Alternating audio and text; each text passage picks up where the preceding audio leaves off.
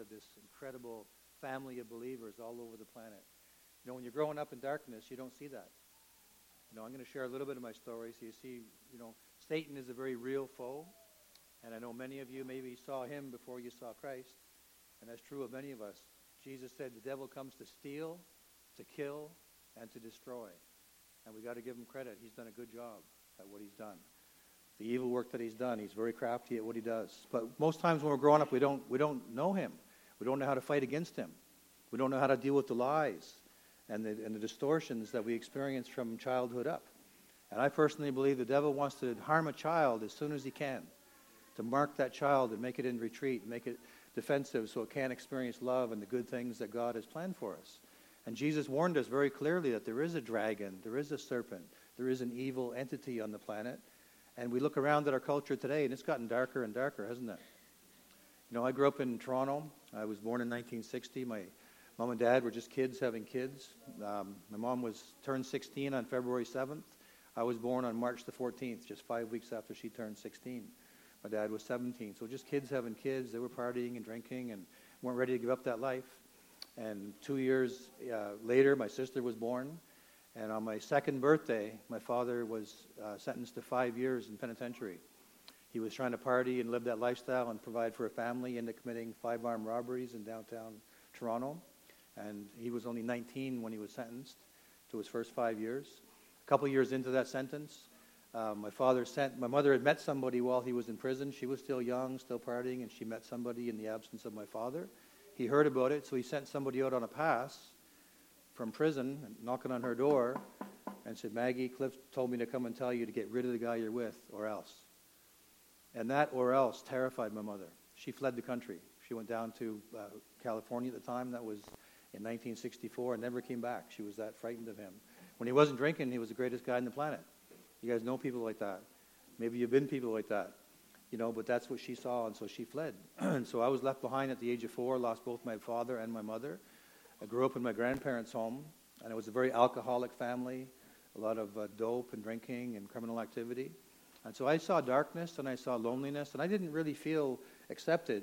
My grandparents took me in out of necessity, but I didn't really feel loved. You know, all through my life, I remember searching and wondering, why am I here? That was my biggest question as a kid. Why am I here? You know, I just had no idea. I'd stop in the middle of, uh, you know, going to school and just feeling dark and lonely, and I just, why am I here? Like, what's the purpose? You know, I just couldn't seem to find the way.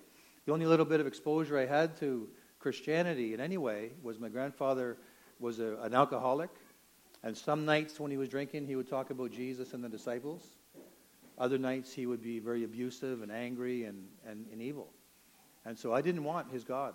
Whatever his God represented, I, did, I wasn't attracted to it at all how we live our life really does affect our children and our grandchildren. It really does. And if we don't role model them something positive, they turn away from the faith. And if they don't see Jesus in what we're saying, they're going to see hypocrisy and they're going to be angry and frustrated with the church. And we're living in a generation where we see that. As I got a little older and began to visit my uh, dad in prison, I remember going to visit my dad, and I love my dad. I'd only see him when he was straight, and I'd go up and visit him, and he'd give me a big hug and tell me how much he loved me. And I just really thought he was the greatest man on the planet. You know, I respected him greatly. I, I missed him.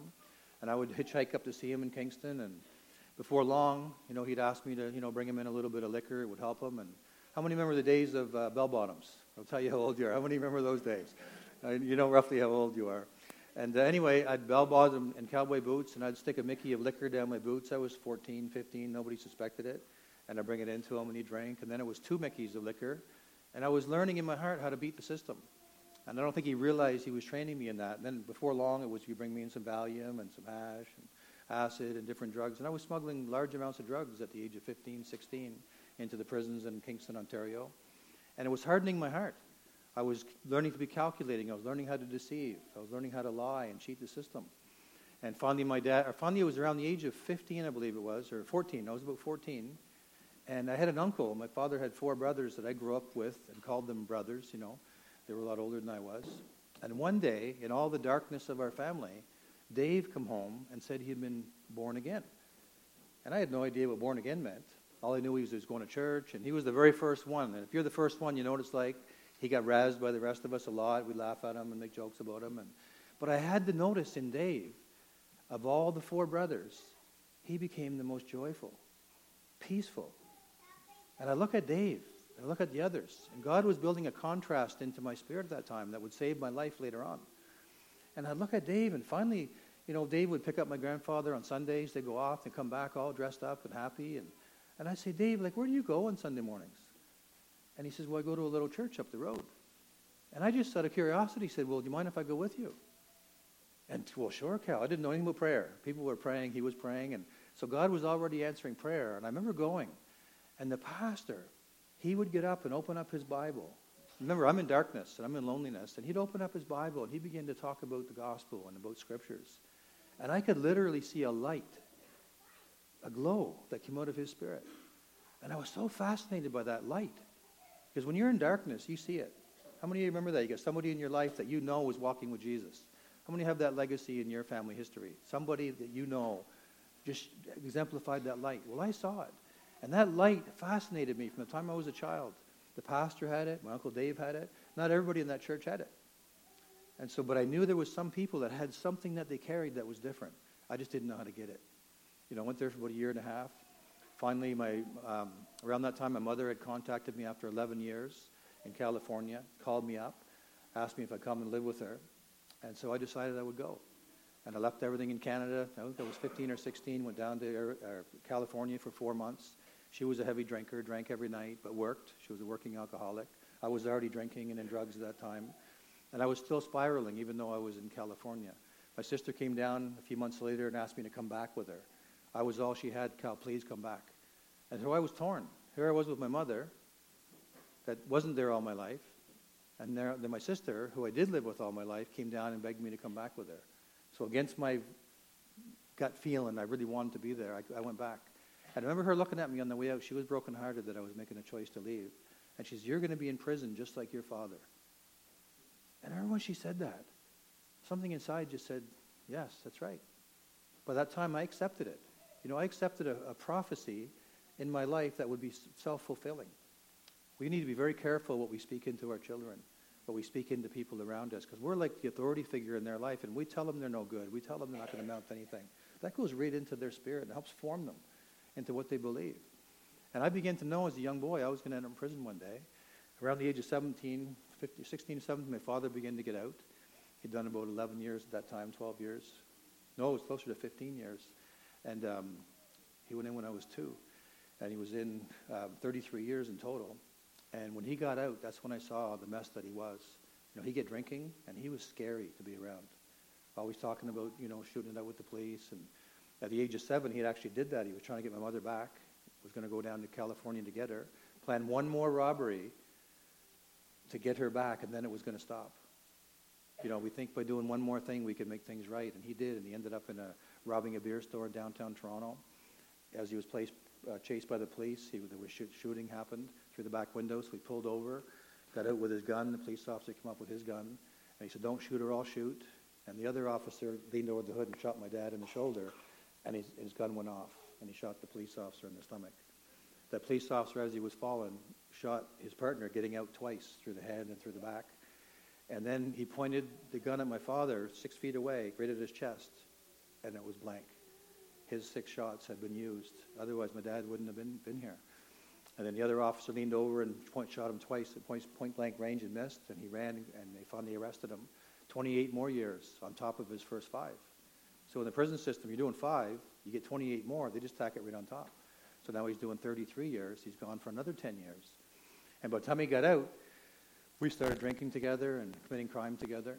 And finally, um, he was afraid he was going back on his parole. And so we ended up taking a cab driver hostage to get out of town. We commandeered his car, and there was a police chase. We were finally arrested, and I was put in the Don jail with my father, something they should have never done. We did six months together in the Don jail. And I hated it. I want to tell you, I hated prison.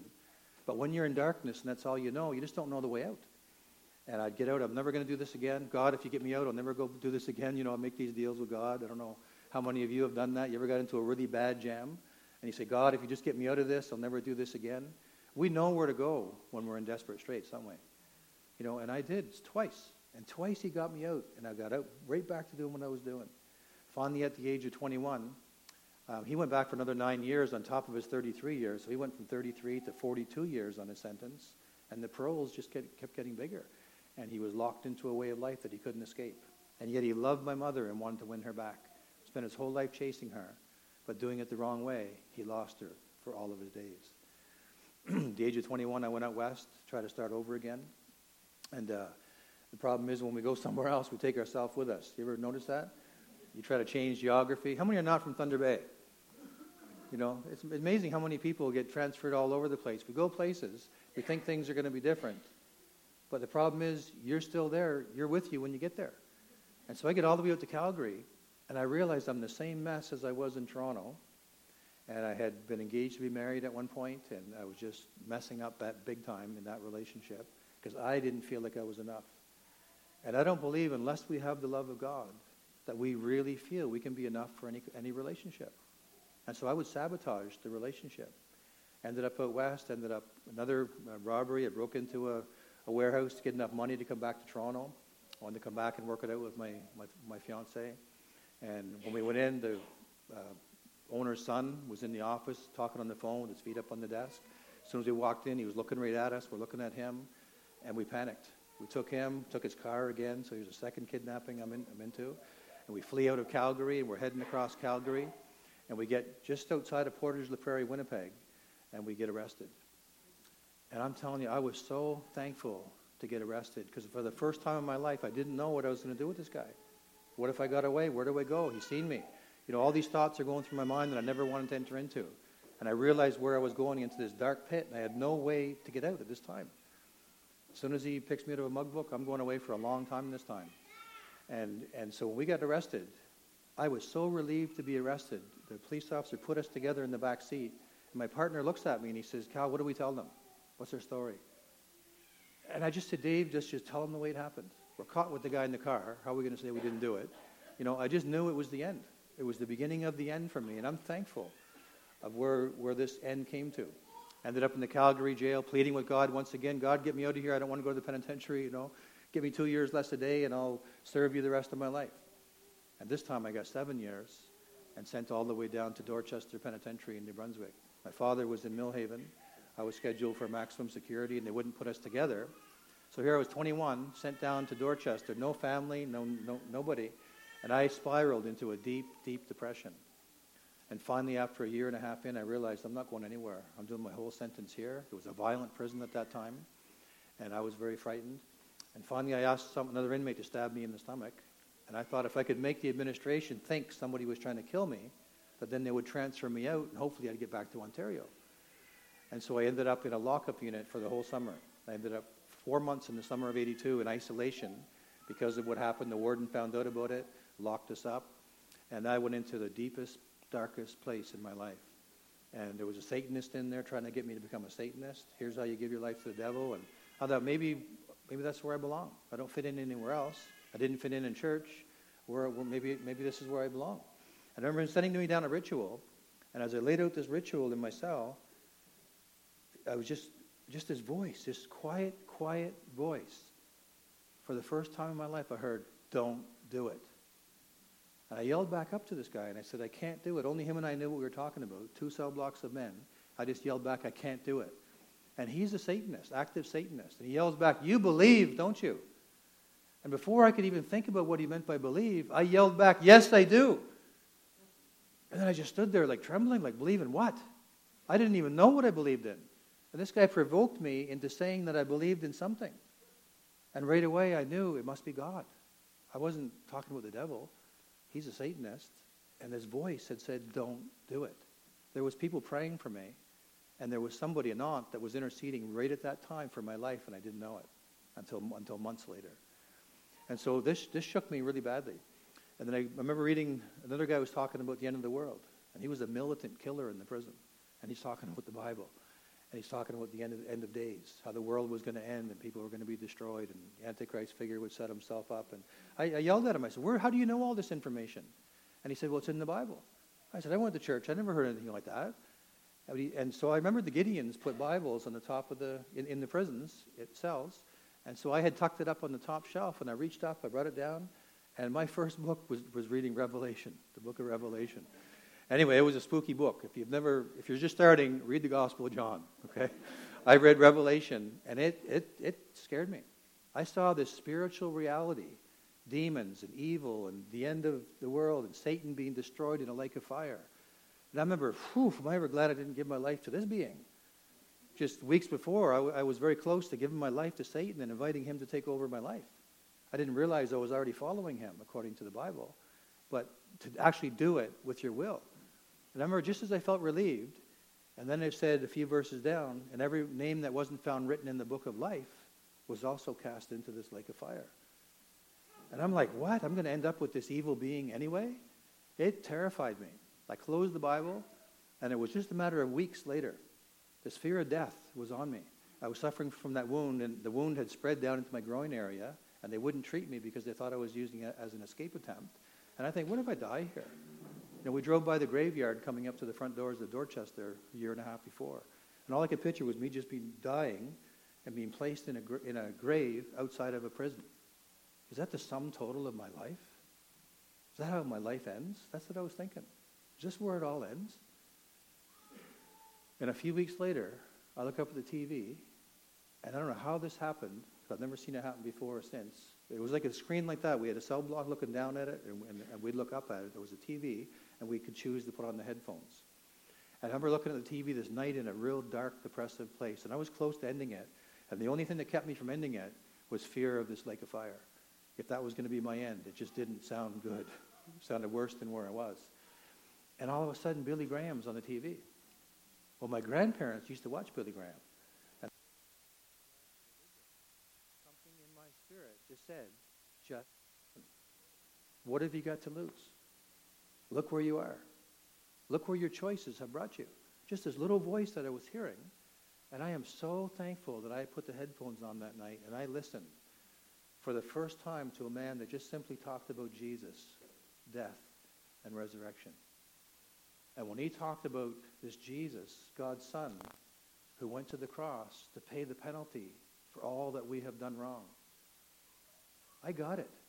In the terms that he was talking, because anyone that's done any time in prison or been around street level culture, drug culture, knows that sometimes two or three guys get caught on a crime. And sometimes the guy who's got the biggest record will plead guilty and get the other two guys off. He makes a deal. You'll read in the paper, so-and-so sentenced to five years for armed robbery, but two guys walked free that were guilty. You don't read that in the paper. Deals are made. Sacrifices are made. But what I saw, that kind of sacrifice involves the person who's guilty doing it anyway. And he's only doing it to set himself up as a hero, a big shot in the prison when he gets there, that he was solid and took the rap for his guys. And he gets dope and everything else because of it. He's solid. But he only did it because he was going down anyway. And all of a sudden I see Jesus, God's Son, coming from heaven, lived a perfect, sinless life. Pilate said, as you heard from Nathan last week, I find no fault in this man. There was no sin that Jesus had committed. He's the only person born of a woman that never sinned, and yet he chose to be my sacrifice. It just, it, my whole mind just started reeling. God's work was going on inside of me. I still had no idea. But all of a sudden, I just something began to strike me deeply. I didn't respond to the altar call that night. He talked about a new way of life. You could be pardoned. And to an inmate, the biggest word in the dictionary is probably to be pardoned, to be forgiven, to be released when you're guilty. The Queen used to come over from England and would release a prisoner or prisoners. She had the power to pardon guilty prisoners. In the States, that happens. Sometimes people are pardoned that have been guilty by, by the president. And Jesus took the rap for me, and if I accepted it, I'd get a pardon. And something started changing inside of me, and I didn't pray right away. Three or four days went by, and I just thought, I got to find out if this is real. I need to know. I come when, you, come under conviction, it doesn't stop, right? Your mind is just going. You're thinking about life. You're thinking about death. And finally, I, knelt, I actually knelt down by my bed, and I said, God, if you're real, like this man said, that's all I could think, like this man said, Please come into my life and show me. And then I made him a promise because I knew when I drank, I could feel it. Those who drink, it's real. Those who do drugs, it does sedate. It does numb you for a little while. You, but you come under a real effect. You come under an influence, but every addict on the planet knows you got to get it into your system to come under an influence. Nobody ever got drunk looking at a bottle of liquor on the shelf. Would you agree? You can stare at that bottle of rum all you want, and you won't come under its influence until you consume it. And that's what I had missed all my life, is that I needed Jesus on the inside. And I said, if you can be that real to me, I will follow you. And I didn't feel anything that night. I knew I meant it. I wasn't get out of jail free this time. I was already in jail. My sentence was still seven years. I was going to finish my sentence. I wasn't going to get out by doing this. And it was the first time I could feel the sincerity in my heart. God, if you'll make yourself known to me, I will follow you. I just need to know for myself. And I waited. Nothing happened. I went to bed the same way as I did the night before. And somehow through the night, all I can say is he snuck up on me. Because I went to bed one way, and I woke up the next morning with, with a peace right throughout my whole being. I was still locked up, you know, three and a half months at that time in, in, in isolation. I woke up with a perfect peace in my mind, and I actually thought I was dreaming. And I remember pinching myself. This is 41 years ago. I remember pinching myself and seeing if I was awake or not. And my thoughts were this. I still remember them, clear as day. If I'm asleep, I really don't want to wake up. Because this is the best I've ever felt. And then I remembered my prayer. And I sat up in bed and I said, God, if this is really you, keep coming. Whatever you're doing, just keep on doing it. I knew it was His Spirit. Somehow I just knew in my spirit that something had happened. And then I began to, I wrote my Aunt Joy. She was the second person in my family to come to faith because of Dave. Joy had come to faith, a severe alcoholic. Dave had led her to Christ. She married the minister's son of the little church that Dave was going to. So this ministry family was now in, mixed with the Maskery family. And what I didn't realize, they had been praying all this time for us. Many people from that church had been praying for us. No wonder I didn't have a chance to succeed in darkness. Everything was frustrated. I was a terrible criminal. I got caught for everything I did. I get, I get so stupid when I get drunk, drinking and pills together. It was just terrible. And I'm thankful that I got caught. I thank God for prisons. I'm thankful for police officers today. I'm thankful that there's people to call us to account when we're living in criminal activity for our lives. Anyway, as I begin to, she, my Aunt Joy pleaded with me to read the Gospel of John. And I'm so glad I'm here sharing while you're going through the Gospel of John. If you've never done this devotionally, I want to give you a, a challenge right now. Read the Gospel of John, whether you're new at the faith, whether you've been in the faith all your life. And don't read it as a book. Open the Gospel of John and just read it with prayer. God, reveal yourself to me in a way that I can know you. You need to have your own experience of him on the inside. And make him a covenant like I did. It changed my life. Many people come to Christ initially and fall away. The reason I didn't is I made a promise to God. I didn't even know what a covenant was. But the covenant was, God, if you'll reveal yourself to me in a way that I can know, I will follow you the rest of my days. And that has kept me from going back because he reminds me of that all the time. Not so much now, but in my early days when I felt like just giving it up or you run into clashes with Christians or people living in hypocrisy. I remember getting to a place six months into my walk. I said, God, if this is Christianity, there was so much hypocrisy I was seeing from professing believers. I said, if God, if this is what Christianity is, I don't want any part of it. And you know what I heard him say in my mind? Who died for you? And I remember saying, Jesus. He said, then follow him. Don't look to the left. Don't look to the right. Keep your eyes on him. Follow him. And that was one of the most powerful words he'd give me to keep me on track was to follow him. But I want to share with you this passage here in, in John because it so impacted my life and it's changed my whole direction was understanding this about Jesus' death. And in John 19, so I want to encourage you, go into a devotional reading of John, one chapter a day. Don't rush it. Don't read it like a book. Read it one chapter a day and just say, Lord, reveal Jesus in me. I want to know him for who he really is. He'll bypass all the religion you've seen, all the ways of men, and you'll have a direct route to the Heavenly Father. Amen? A direct route comes through Jesus only. A direct route to God because Jesus paid the price for you. All the guilt, all the shame, he paid the price for you and I. Amen? And look what he says here. And I want you to see this thing about death. Um, in John, he's already been sentenced to death. You read that last week in John 19. And I'm going to start in verse 17 tonight. Pilate's already said, I find him not guilty. I find no fault. The Roman governor couldn't find a fault in Jesus. It was the religious people of his day that wanted to kill him. Religion has always wanted to stop the move of God's Spirit, even in churches. Religion is our, is our worst enemy. Relationship with God and relationship with each other is what he brings us into. If I had to follow religion, I wouldn't be in this. Jesus gave his life for me and for you. Amen? And, in, and Father, I just pray as we open these scriptures, Lord, you did breathe your life so deeply into our spirit.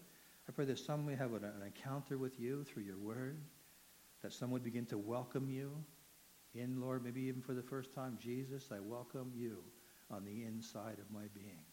I want to come under your influence. I want to come under your intoxication. I want to be so filled with you that I don't think about anything else negative. Lord, I pray you speak to our hearts tonight by your word. In Jesus' name. And so they took Jesus away, carrying the cross by himself. He went to the place called he went to the place called place of the skull, in Hebrew Golgotha. There they nailed him to the cross. Two others were crucified with him, one on the either side, one on either side with Jesus between them. And Pilate posted a sign on the cross that read, Jesus of Nazareth, the King of the Jews. The place where Jesus was crucified was near the city, and the sign was written in Hebrew, Latin, and Greek, so that many people could read it. Then the leading priests objected and said to Pilate, Change it from the King of the Jews to he said, I am King of the Jews. Peter replied, No. Or Pilate replied, No. What I have written, I have written. When the soldiers had crucified Jesus, they divided his clothes among the four of them. They also took his robe, but it was seamless, woven in one piece from top to bottom. So they said, rather than tearing it apart, let's throw dice for it. This fulfilled the scripture that says, They divided my garments among themselves and threw dice for my clothing. So that is what they did. Standing near the cross were Jesus' mother and his mother's sister Mary, the wife of Clopas, and Mary Magdalene. When Jesus saw his mother standing there beside the disciple he loved, he said to her, Dear woman, here is your son. And he said to this disciple, Here is your mother. And from then on, this disciple took her into his home. The death of, Jesus knew that his mission was now finished, and to fulfill Scripture, he said, I am thirsty. A jar of sour wine was sitting there, so they soaked a sponge in it, put it on a hyssop branch, and held it up to his lips. When Jesus had tasted it, he said, It is finished. Then he bowed his head and gave up his spirit. when I looked at this whole concept of, of death, you know, we often see death as a fearful thing. We know that Jesus had to go to the cross as we study the scriptures a little more. He came with the purpose of living a life, healing people, showing them a new way, but with the purpose to, to, die for the sins of the world. It was a planned thing that the Father did. And when I begin to really ponder on this, the, the death of Jesus, Sunday we'll talk more about the resurrection, which changes everything, right? Death comes before resurrection. But when Jesus died for the sins of the world, he walked into it willingly because there was a purpose behind it. And one of the things I was, as I was praying today, I feel the Lord give me something for many of us here that are struggling with loss. You know, people may have died that you've loved. We all are going to die. Jesus died in a unique way with a purpose to rise from the dead so that we could be forgiven, we could be pardoned, and whosoever would call upon his name would, would grant, be granted a new life. But he also wanted us to be free from the guilt and from the shame of our past. And the Lord has shown me many times over, I meet Christians who are just not free. And my heart grieves. I say, if we're a Christian, how come we're not free? You know, if we understand what Jesus accomplished on the cross, he died. His death was a substitute for every wrong thing you and I have ever done. Amen? Every wrong thing. And when we really get it and understand his death had to be, and so it is a celebration. Nathan mentioned earlier, we celebrate the death and resurrection of Christ. And when we, at first, when I was reading about the death, I thought, oh, how could they do that to him? How could they beat him and do all this stuff to him? That was terrible. I was feeling, you know, a bit of his pain and suffering as I was reading it, as I'm sure many of you have. That was my first concept of death. Wow, he had to go through all that death. But he did it for the glory that was set before him. There was a purpose in his death. His death was absolutely necessary for you and I to be cleansed from our sin, from our shame, and there's no other way to do it. There's nothing we can do to get rid of shame and guilt. We can stop being a wicked person, even if we could do it completely. We still can't get rid of the shame and the guilt from the past, or people hating us for the things we've done. Would you agree? We can't change anything. There's nothing we can change from what we've done. Nothing. Except when we accept what he did in his death, to really accept it, we need to also forgive ourselves. And I want to encourage you tonight don't leave here if you have not forgiven yourself as a believer. Because if we don't forgive ourselves, we're not really grasping that his death was so necessary to us being forgiven. And his joy is only fulfilled as you forgive yourself, as he has. And I went through that in the prison. Six months into my walk, all my memories, I wasn't using anymore, so all my memories were coming back. People had hurt, people had put in the hospital, people had fought with and hurt very badly, stole from, kidnapped, tormented, left them with scars, I'm sure. I hated myself. I hated the man that I'd become through life. And even though I knew God had forgiven me, my mind was still, what about this and what about that? The devil would always put those thoughts. What about this? You know, what about that? You hurt this person. You betrayed this person. You almost killed this person.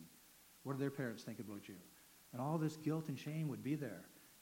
And all of a sudden I said to another inmate one day, I said, Bob, I said, I'm having a, I know God has forgiven me, but I'm having a hard time forgiving myself. And he looked at me and he pointed and he said, Who are you, O little man, not to forgive yourself when God Almighty sent his son to die for you? I needed to hear that. It provoked me at the moment. Here I am, an inmate in the maximum security. This guy's calling me a little man. You know, that's how I responded right away. Who's this guy I think he's talking to, you know? But, that, but I knew he loved me. And when he pointed at me, I never, he never talked like that to me before or after. But he said, Who are you, O little man, not to forgive yourself when God Almighty sent his son to die that bloody death for you. And man, as I walked away for the first time in my life, I saw myself as a little piece of dust, looking up at a big creator that already took care of the issue of my sin. And I wasn't fully accepting it. I wasn't fully accepting what he did unless I could forgive myself. And so I went back to my cell this night, and I encourage you to do this if you've never done it. I went back to my room that night I looked myself in the mirror and I made a decision. And I said, Cal, I forgive you from this day forward. It's over. No, I, no, I said, I forgive you as Jesus has. I remember saying that. I forgive you as Jesus has. And I went like this. It's over. And something left me. Something lifted off me. And I didn't know how much until the next day I'm out in the prison yard. And I was standing there by myself, grinning from ear to ear. I had the joy, that I was the most joyous I'd ever been. And people were even staring at me, walked by and staring at me. I was just so happy. I couldn't get this grin off my face. And I, even the first six months, I was happy to be in Christ, but I was not a joyous Christian. I still had a lot of guilt issues on me that I didn't understand was paid for. And all of a sudden, they said, God, what is this? And he says, the moment you forgave yourself, you released yourself from the guilt and the shame. And I learned that in forgiving myself, his joy was released in my life, even though my circumstances hadn't changed. I still had to face a violent crowd every day. But I was different. The guards would see it. The inmates would see it. You know, I go for parole, and they want me to go for psychiatric assessment because they're only looking at all my record, right? If they could ask the guards, they'd tell them I'd changed. The guards would come right to my cell, Cal, what's going on with you? And I'd tell them, well, I found Jesus. Guys were giving me dope for free now that I was locked up for four months. Hey, Cal, here, fix you up. You've been gone for four months, you know. Man, no, man, I gave that up. What do you mean you gave that up? I said, I don't know if you'll understand this, but I said, three weeks ago, I invited Jesus Christ into my life, and I've been high for three weeks. and this guy looks at me and goes, What? A natural high? I said, Yeah, that's all I can tell you is that I feel good. I'm not hugging toilets in the morning, puking my guts out, talking about what a great time I had last night. Anybody ever been there? You know, talking about what a great time we had last night, but you're sick this morning. Give me another couple to straighten out. You know, I wasn't like that. I was, I was joyous. I was peaceful. And I couldn't get over how joyous I really felt because of what Jesus had done. I finally had accepted it. But that guy had to challenge me. You know, and I want to encourage you. Go back to your room tonight. Look yourself in the mirror and see if you can't declare that over yourself if you're in Christ. I forgive you. Speak it right out loud so your ears have to hear the decision you're making. Look yourself in the eyes. I forgive you as Jesus has, and it's over. It's gone. You don't have to carry guilt and shame. Amen? But what I really felt, and if you're not in Christ, don't miss what he has for you. Guys, this is not about religion. There's religions all over the planet. How do we know Christianity is the right one? When someone tells me they're of another religion, I don't argue with them. I just ask them this, and you can too. So, who's your leader? What do you mean? Well, who started your religion? Well, this one or that one. Where is he now? Let them answer. What do you mean? Well, where is he right now? Well, he's dead. And then I asked them, is he still dead? Yeah, he's still dead. I said, let me tell you why I follow Jesus. He died, like your leader did, 2,000 years ago. He died, like every other man on the planet. But on the third day, he rose from the dead and conquered death. And I've seen people, I'm not kidding you, eyes widen. Like that one gets everybody. Because their leaders aren't alive. They're still dead. As well meaning as they've been, they're still dead. Agreed? Jesus died also. But he rose from, I'm getting ahead of Sunday's message. He rose from the dead. I'm going to slow down there a little bit. Okay, he rose from the dead. So if you're not in Christ, when you invite Jesus Christ to come in, if you really mean it, you won't have any questions that he's alive once he comes in. If you were to stick your hand in that light socket over there, if you took the cover off and stuck your hand in that little bit of power, do you think some things would change in your body? Right? Anybody ever done that? right? Things change instantly. That's just a little bit of power. But the power that raised Jesus from the dead, that was a lot of power. And when that kind of power comes into a human heart, you come alive. You're not going to be worried about what your friends think about you anymore. You only worry about what your friends think of you before you come to Christ, like Peter did. He denied Jesus three times. 40 or 50 days later, whatever Pentecost was, he gets up in front of everybody and tells them, You crucified Jesus. You need to repent. You need to. Co-. He was a different man after he was filled with the power of God. Amen? It changes a human being. Jesus on the inside changes. Religion changes nothing, it only looks nice on the outside. Jesus comes inside. He become born again. And I want to encourage you, there's four baptisms this Sunday. I think there should be more. And here's what I want to say to you who are listening. If you were baptized as a baby, people meant well. But it's not believer's baptism. Believer's baptism is when you make a decision to accept Christ for your own personal choice. The Bible says, believe on the Lord Jesus Christ. Then you're baptized to identify with the death and resurrection of Christ. When you go into the water, it's a watery grave. And life disappears as you know it. Would you agree? You're also out of your own power because Nathan could either bring you back up or not. Right? I always tell people when they're being baptized if you're going to live for Jesus, tell me now, I'll bring you back up. If you're not sure, we'll send you home today while things are good. One guy approached me, Do you really do that? I said, No, no, I don't. No, I don't. But I want to encourage you, if you've been believing on Jesus, you made your own personal choice, see Nathan. Baptism gives you a tool against the devil like nothing else. Because you're identifying with putting your old self to death. How many of you would like to put your old self to death? You come up out of the water and you're resurrected to a new life. You have a tool against the devil. Anytime he says to you, What about this? And what about when you did here? You can now say, I died for that. I died. I've been resurrected to new life in Christ. I'm a new creation. And that's to me what baptism meant. I couldn't wait to be baptized. I had to wait three years. I didn't get out for three years after I became a Christian. And I just got a pass just prior to getting out, finally near the end of my sentence. I was about four and a half years in on that one. I got a pass that last summer, and I was so thankful to be baptized. You're out here. If you've been believing, your next step is baptism. It'll release a boldness into your life that you didn't previously have, and a tool directly against the devil that you obeyed the Lord publicly, you die. You rise up new. And that's the incredible message. But what I, what I want to ask you today, I just felt as I was praying here earlier, that wasn't going to be part of my message, but as I was praying, I just really felt, just like the soldiers at the cross, they were dividing Jesus' garments. They were looking for what they could get from him physically. People that he fed wanted to be fed physically. And they totally missed why Jesus came. Right? Is there that scripture in John 12? Can we bring that up?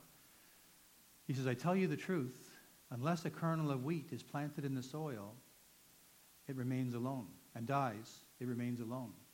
But its death will produce many new kernels. a plentiful harvest of new lives.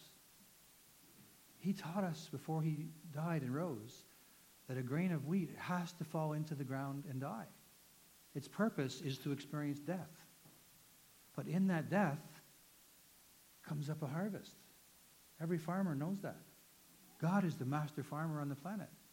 He knows that you and I were born to die. We need to be comfortable with death. The soldiers were wanting to get what they could get, like many of us. Many people in religion are trying to get something out of it. But if you give your life to Christ, you get to die now to all you've ever been. You get to choose your death. And if you die to the sinful man or the sinful woman that you were, out of it comes new birth. It's going to change your families. It's going to change your workplace. It's going to change your mentality. Those of you that have been diagnosed with mental, mental illness, God restores your mind. I had a very distorted mind when I came to Christ at 22. You wouldn't have even wanted to watch TV with me. I could not hold a storyline. Why did they do that? What happened there? Why should you say that? And people would say, Are you watching? Well, I'm watching like you are, but I couldn't retain anything. And we relate to that? Drugs will take your mind.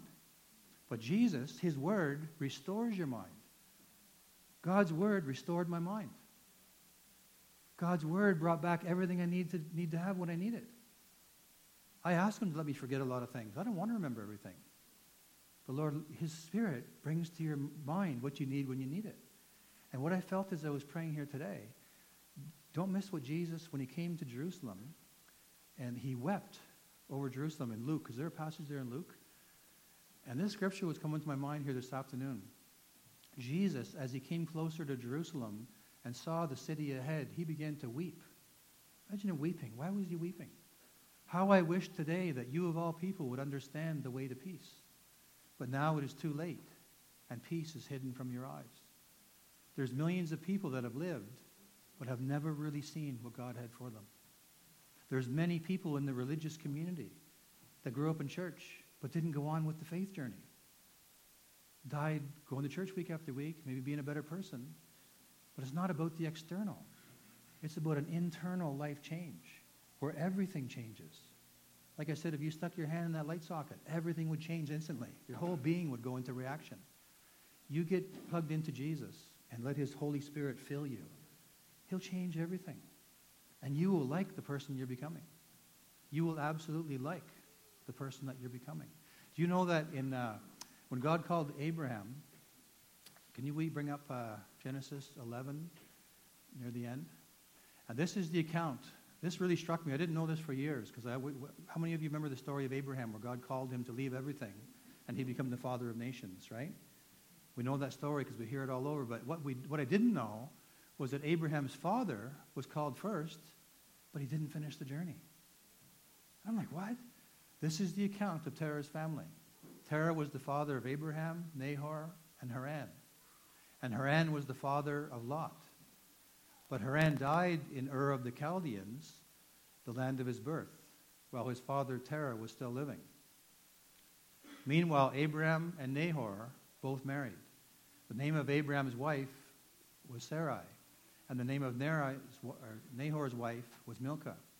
Milcah and her sister Iscah were daughters of Nahor's brother Haran.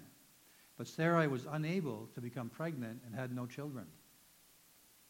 One day, Terah took his son Abram, his daughter in law Sarai, his son Abram's wife, and his grandson Lot, his son Haran's child, and moved away from Ur of the Chaldeans the, and headed for the land of Canaan. But they stopped at Haran and settled there.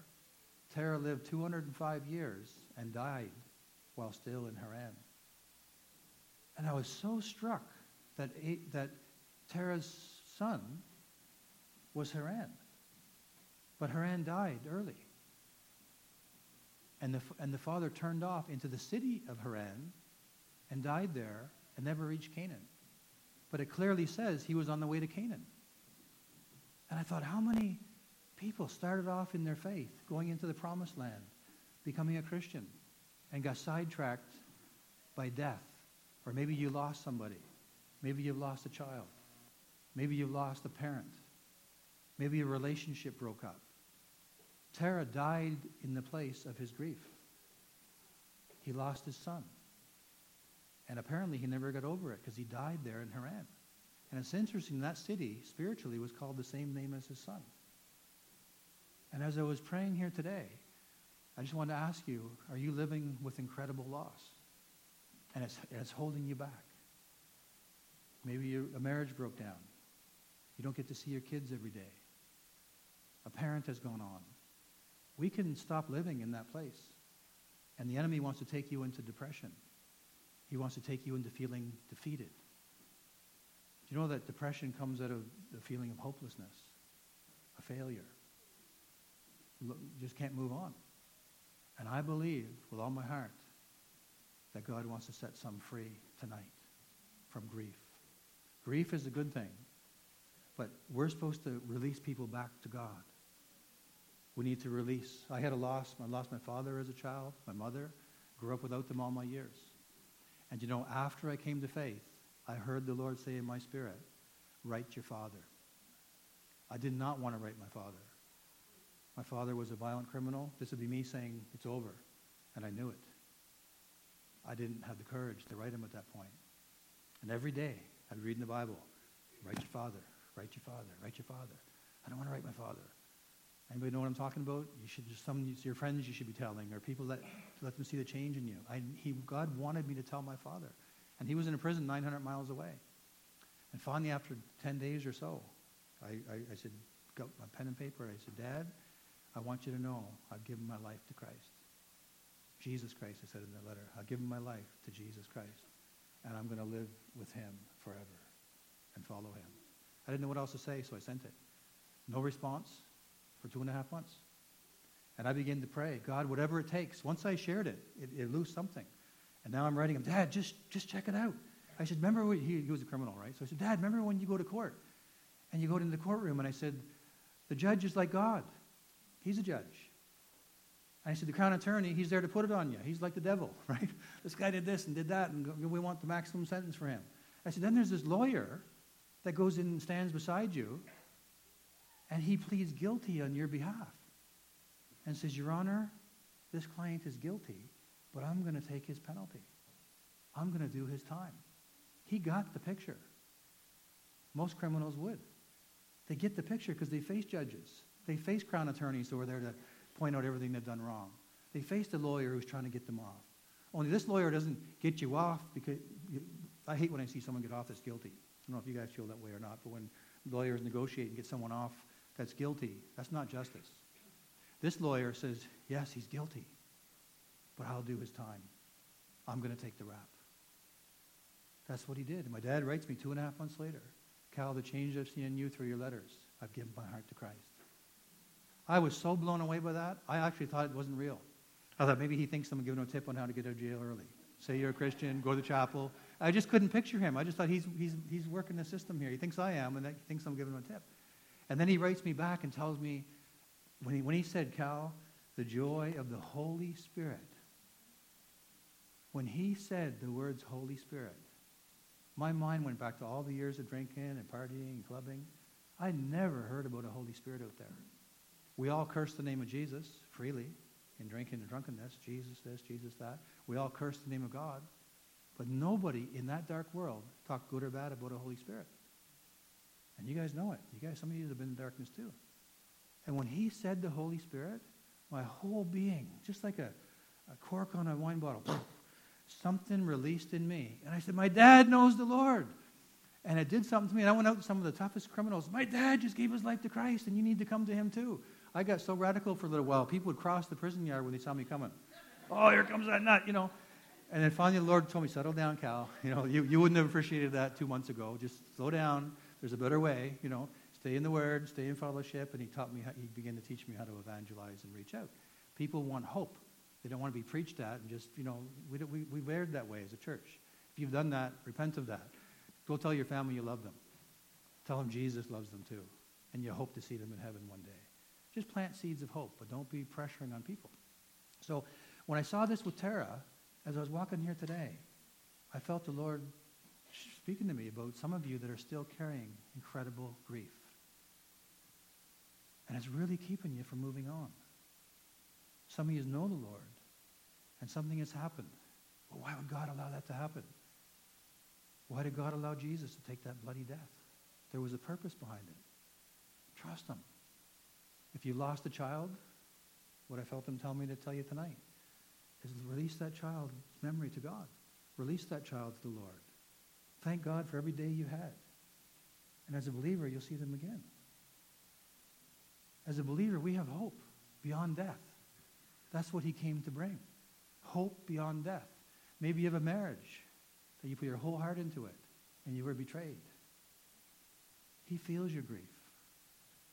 But don't let it keep you stuck. If you're in Christ, you're a new creation. Death is going to happen to us all. Don't let death, a broken relationship, a betrayal. Jesus was betrayed by one of his ministry team, one of his disciples. He allowed him there so we'd under, understand that he knows what it feels like to be betrayed.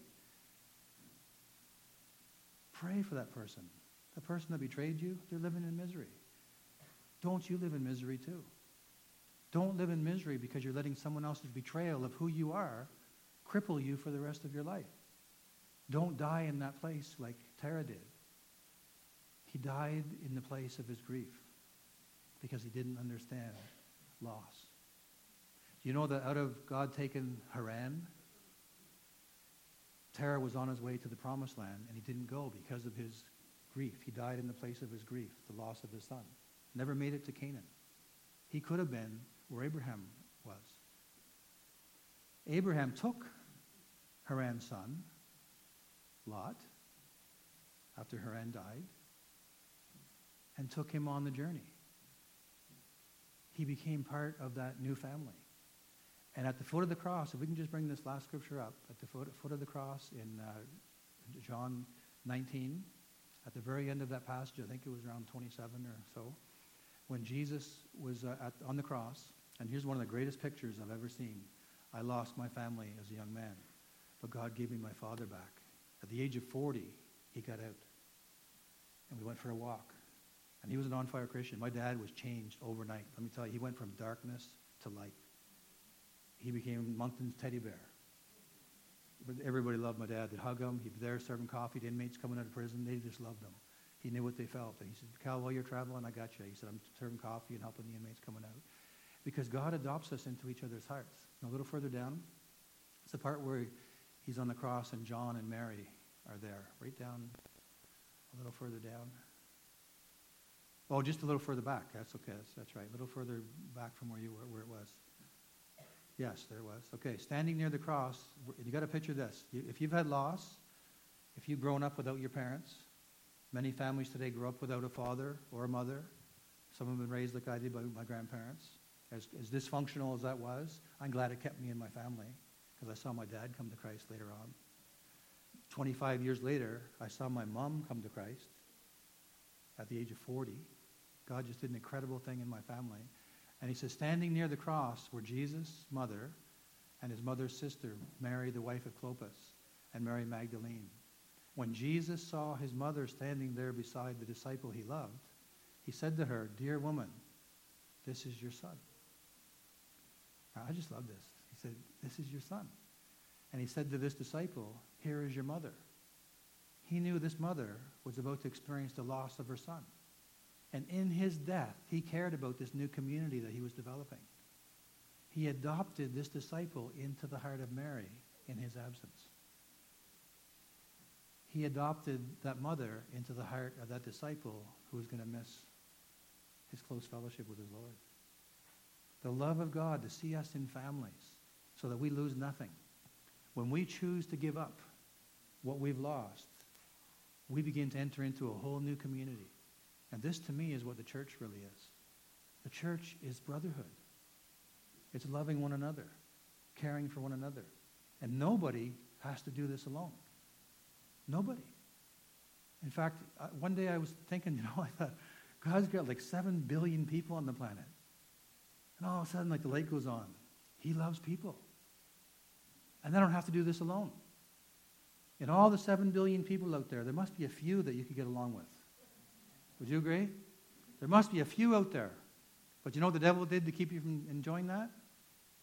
Some women hurt you, men. You said, no woman's ever going to hurt me again. You cut yourself off. Women, you've been hurt by some men, and some of you made a curse and said, no man's ever going to hurt me again. And the devil gets us all in retreat. But Jesus wants to bring us together in him to a spiritually maturing family. Amen? He loves you. He gets you. Everything you could go through, he's gone through. And he gave up his life willingly. And he wants us to be comfortable with death. Every one of us are going to die. And we can go into it joyful. I look forward to it now. 41 years later, I've missed my family. I, am glad I'm here to see all my family come to Christ. The Lord gave me this word, and I'll give this to you. When I was praying for my family, I heard again the Lord speak to me, Cal, if you will give yourself to be an answer for the prayers of others, for their loved ones, I will bring your family in. And I almost stopped praying pretty much for my family after that. I just started thanking God for their salvation. And I just got busy serving him. And I have seen all my family coming into Christ. My father, 25 years, years later, my mother found me on the internet when I was 40. Hadn't seen her for 25 years. Went down, shared my life with her. Two months later, she comes to Christ. It was incredible. God is just restoring, but it doesn't happen overnight. His time is so different than mine and yours. His time frame is different. And so what I'd like to do is just, can we all stand together? I want to do an activation that I believe is going to help many of us here tonight. The devil wanted to keep some of you from entering into your promised land. There is a promised land of joy and peace and overflowing relationships for those who walk by faith. It's a faith walk from beginning to end. Amen? And God wants to move some of us past that. I know some of you is identified with that place of grief tonight. And if you're in that place of grief, I want you just to be able to lift that person by faith. You're going to do it by faith. And you're going to, you're going to destroy the work of the enemy that's been trying to keep you in a spiritual prison. He's been trying to keep you there in grief. Don't be like Terah, who died in the place of his son's grief. grief. If anybody's been taken early, God has a plan. We don't understand it. We really don't. I have three uncles that are dead of drug overdoses. That's why I do what I do today, going out into the darkness and going into places of addiction, going back into prisons, right down into street culture, and sharing Jesus, because I want to see people come to life. I hate the darkness. I hate the drug culture. I hate what it does to people. I hate the liquor business that keeps people intoxicated and sedated and destroying families and lives. I hate the lies of the devil, that he lies over God's children to keep us from freedom. But I do know this God's power is in his word. God's power is in his word. So let's just all close our eyes just for a minute. Just want you to get comfortable. Let's just close our eyes for a minute. And Father, I just pray, Lord, as we just close our eyes before you, that, Lord, you just speak to us right now.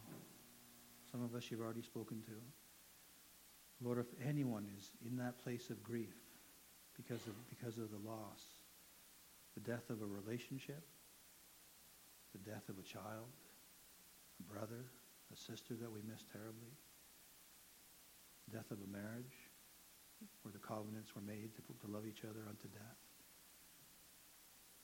Uncles, aunts, parents have gone home. Some of our friends have died in the drug culture. Lord, I just pray you just minister by your Spirit right now. Right now. And Father, I just pray bring us to a place of honesty before you. That you see our grief. You see where we've been stuck. And Lord, you have the power to free us as we learn to walk by faith and trust in you. to really put our trust in you.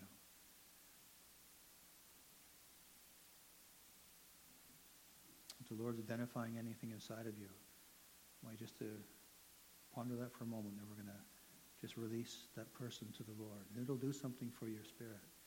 But in the meantime, I want us just to, to pray this together.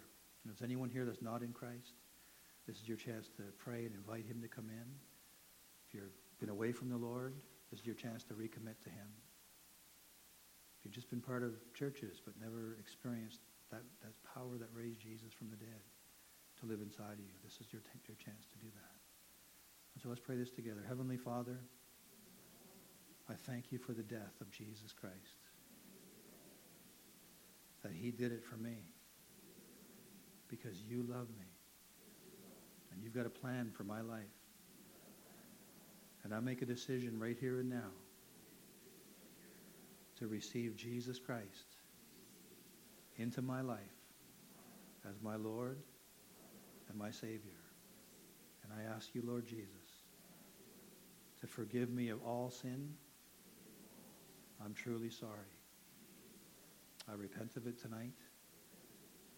And I welcome your Holy Spirit to come and begin to fill my life. I renounce Satan and every demonic spirit. I want nothing to do with them. Get out. In Jesus' name, I surrender my will to you, Lord. Thank you, Lord.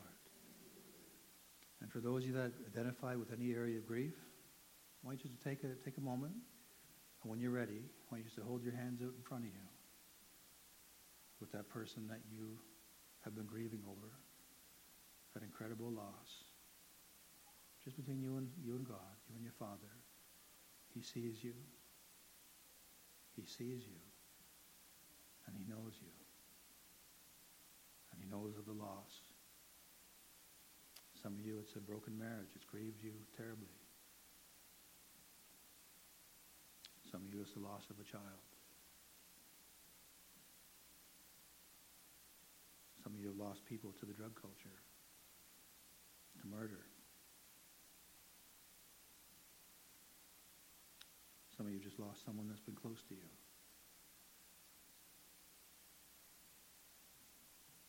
Just take that person in your hands, just by faith. And a way to say this with me.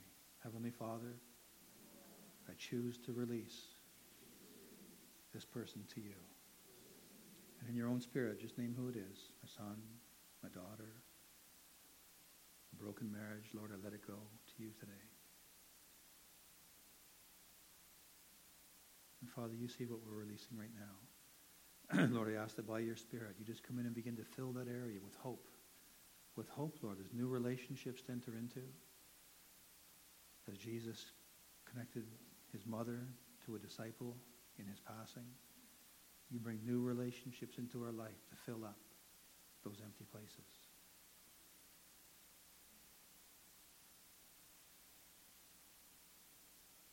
And I believe some of you are going to go on to experience some incredible relationships in the days to come. A new ability to see people who you can begin to be vulnerable with. They can be vulnerable with you. Thank you, Heavenly Father. Thank you, Lord.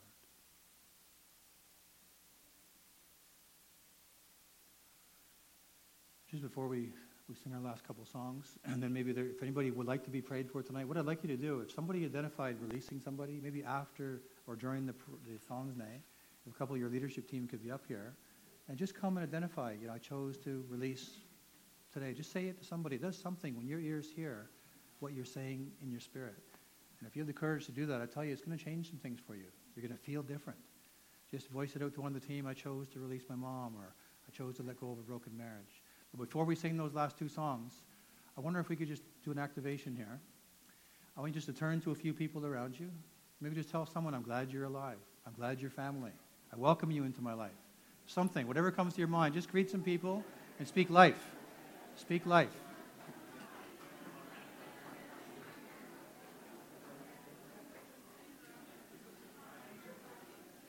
Glad your family.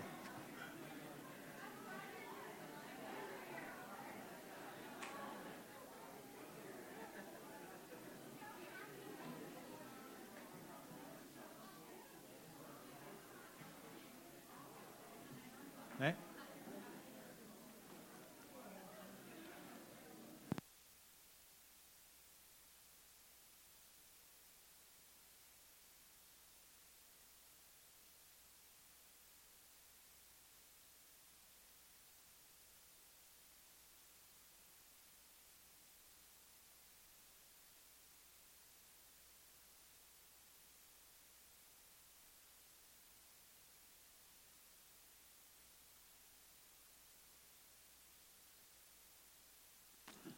We are, oh, Good morning. Okay.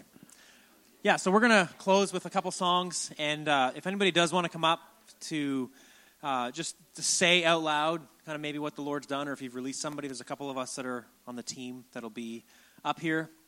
Um, but just enjoy these last couple songs and uh, just worship with all your heart. And you're all welcome back next, or not next.